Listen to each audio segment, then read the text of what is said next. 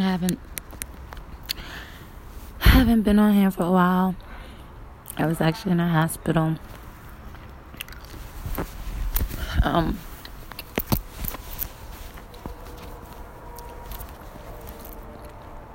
things didn't exactly go as planned. Obviously, some still here. But um while in the hospital I had to start therapy and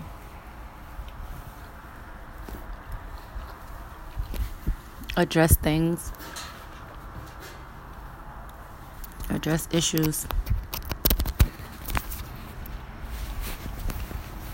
and pretty much accept that this is my life and this is what I've been through, but I don't have to let that determine how far I go or how great I become.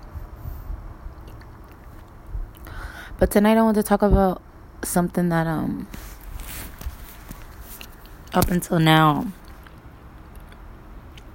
I really didn't think it affected much. But my ex always always always told me and complained and because of sex. And um I never really understood why I felt the way I felt about sex.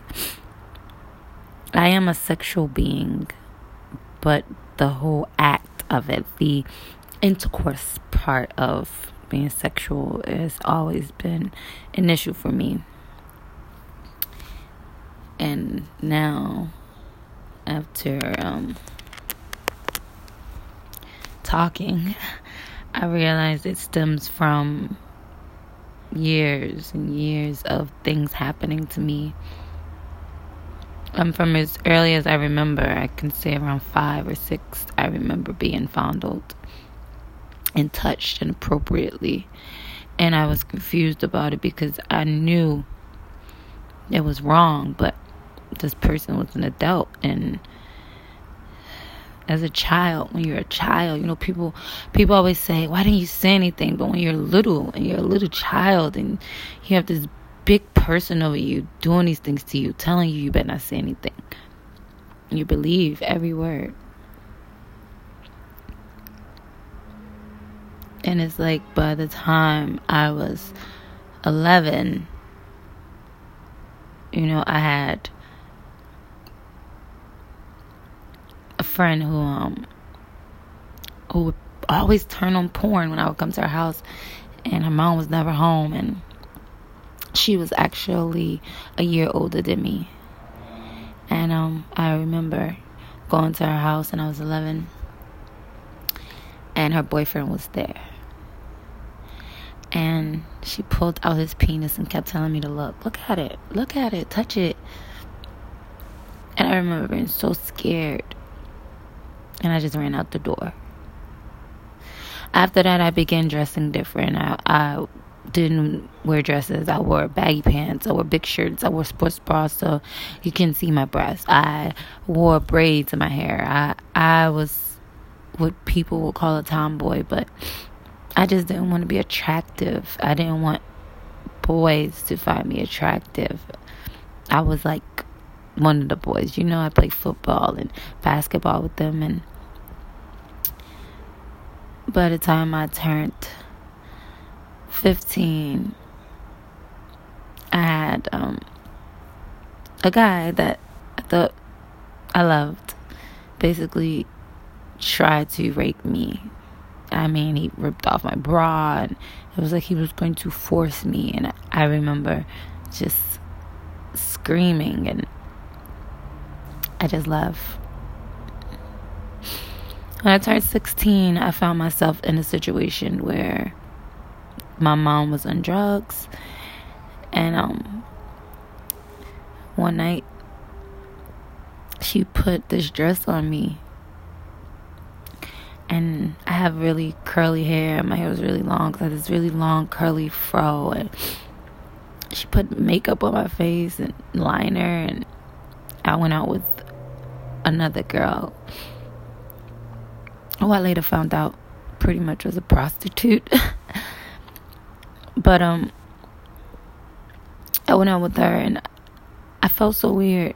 So I smoked the blunt and um I remember us going to this bar and they didn't even card us. We just walked right in and when we came out a car was a truck was waiting and a guy jumped out the truck and was like get in the car get in get the f in and all i kept saying was i live down the street you just drive me up down the street and she kept telling me to just be quiet I fell asleep in that truck, and when I woke up, we were in Virginia. I live in New Jersey. We were in Virginia, heading to Virginia Beach. I was 16. I don't think I had ever been that afraid in my life. And I remember this man talking to me and asking me, Am I a virgin? And I said, Yes, I'm a virgin, you know? And he says, Don't worry, I'll be your first.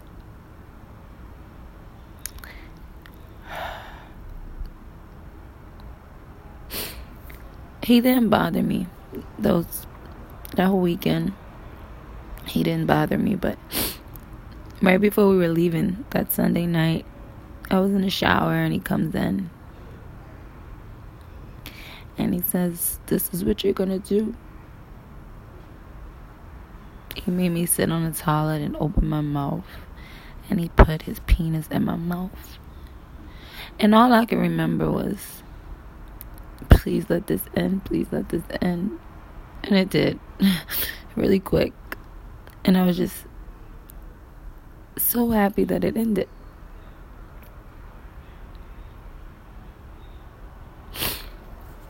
after that, when I finally got back, everything about me changed.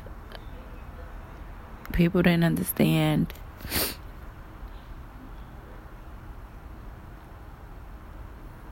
When I think about it now, how I suppressed all this and pushed it all to the back of my mind.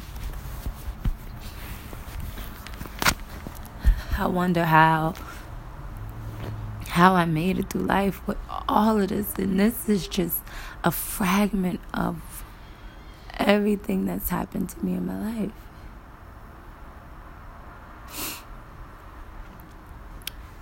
Uh, I turned 17 and I met my son's father, but he was older than me. He was 26. He was the first guy to ever say, Hey, wait, I'll wait. He made me feel good. And I was alone in this world, and he made me feel like I wasn't alone anymore. And he didn't want to have sex. and that was like the best part. Like, but once I turned 18, by February, he was trying. And I think being young and having someone treat me that way, I felt he deserved me. He deserved my body. I had no, nothing else to give. well, that's the first and the last time we had sex, and I conceived my son, which I thank God for because He is the reason that I, even made it this far. But that man that made me feel like he waited and I was worth it. He had a whole nother female pregnant at the same time and a whole home and I think that started the whole I began to um have this resentment. You know, like my father, he's a piece of crap and my son's father's a piece of crap and I didn't ever want to get in a relationship after that. I didn't want to get in a serious relationship because it's like when it's not serious, I could walk away. And if you're you're not shit, you're just not shit, you know. I joined the military a few years later, probably two years later, and um, while in the military, I was actually raped I was raped. I was held down and raped. This was probably the one that I mean, everything else that happened, you know, like I knew I was afraid and I knew that. But this was one, it was like, I don't even know. You know, I was intoxicated. I don't know if I said no. I don't know if I tried to fight. I don't know. When I was being held down, I remember thinking no. and I, I remember telling myself to get up and pushing and couldn't move. And then I remember all his weight on me.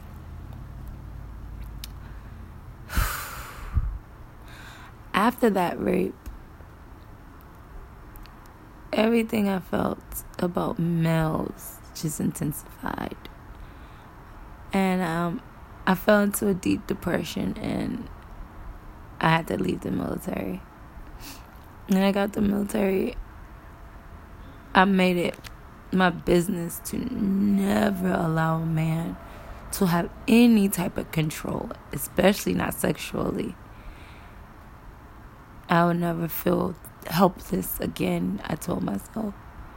I blamed myself for so long, you know? Like, how could you let this happen to yourself?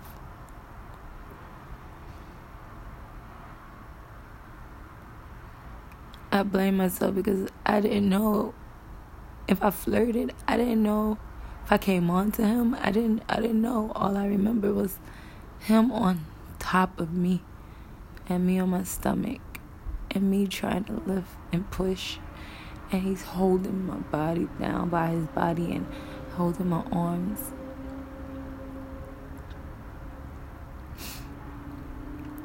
It wasn't until 2017 I met someone that at first I was treating him like every other guy. But it was something different. And even though I was living my life the way I've always lived my life, not answering to no man, my love for him just grew and grew. And before I knew it, he was looking through my phone and saw things from years ago too. And, and to him, I was this whore, and I was. But if he only knew, I have male, males that's been in my life for years that we've never even kissed because I've never been into a man wanting me or wanting to have sex with me or trying. I wanted to do it, and I'm not attracted to just anyone, so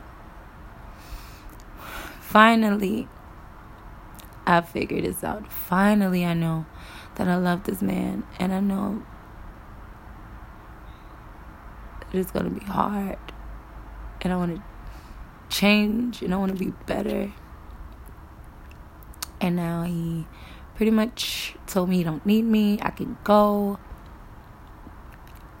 Crazy thing is I I've needed him so many times. the first time, for the first time, I was with a man, a male, and I felt I felt everything. From the pain to the happiness, I felt everything. And prior to him, I never allowed myself to even get that emotionally attached to a man. That's why it's always been so easy for me to just end relationships or situationships or whatever. But but when we got together after a while, the sex issue came up, and I didn't know how to explain it to him. because I didn't really understand it.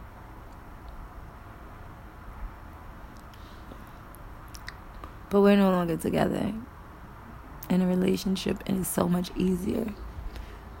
And I was so confused and wondering why it's so much easier. And I went to talk to my doctor.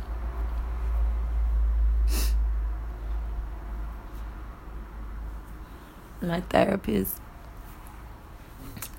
told me um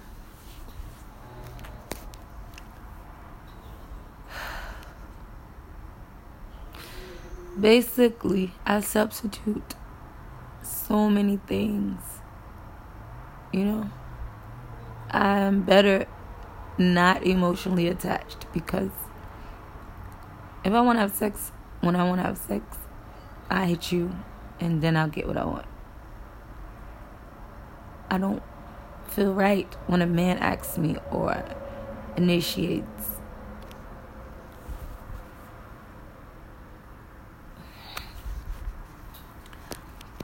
And you don't really, I never really knew why I was like that until my sessions, and I'm laying there and I'm remembering things, and I felt like the day I was raped, I lost all power and I used to feel so strong and powerful. And after the rape, I felt like he took everything from me.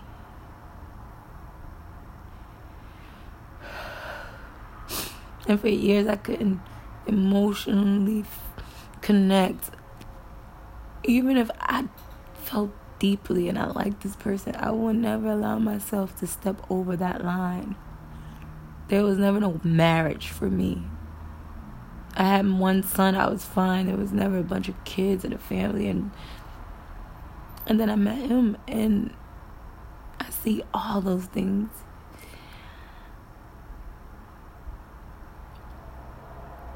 I substitute emotional pain with physical pain. I have lots of tattoos, majority of my body, and um I had to realize that every time I was going through something, I went and got a tattoo. Every time something detrimental happened, I went and got a tattoo. And um,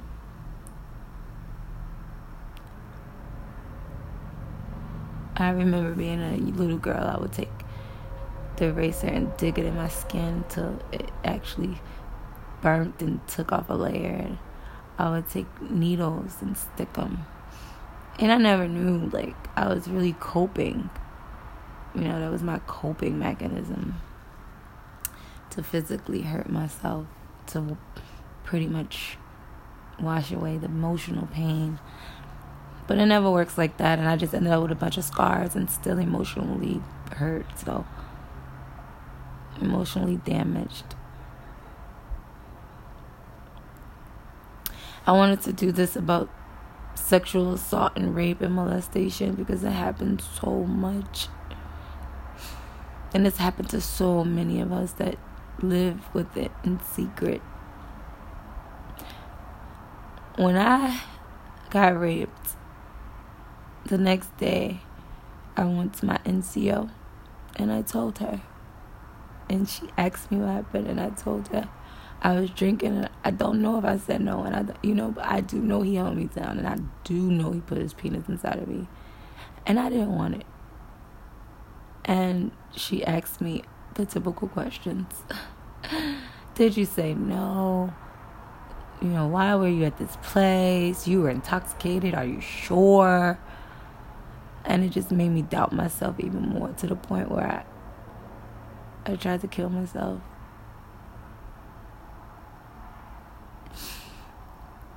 I blamed myself for years after that. I just put everything in the back of my head when I came home and added on with all this other stuff. So, something I learned about myself, and that's really what I want to share, is that the reason that I like to initiate sex and the reason I have such a complex on a male touching me or wanting to have sex with me if I didn't say anything or ask. So that's something that I'm dealing with right now. And um also why I love physical pain. it washes away the emotional so I think or so I felt.